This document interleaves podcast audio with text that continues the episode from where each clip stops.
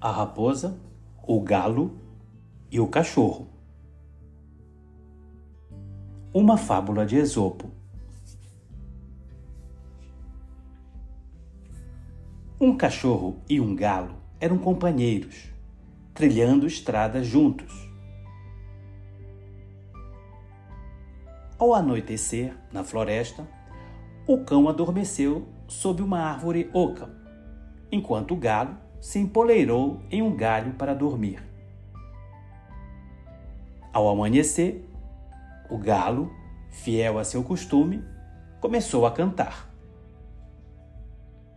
Uma raposa, ávida por seu banquete matinal, aproximou-se e começou a elogiar o galo. Que bela ave és tu, tão útil à comunidade. Por que não desces para cantarmos juntos? Porém, o galo, muito esperto, replicou: Antes, avise, por favor, o porteiro de minha morada.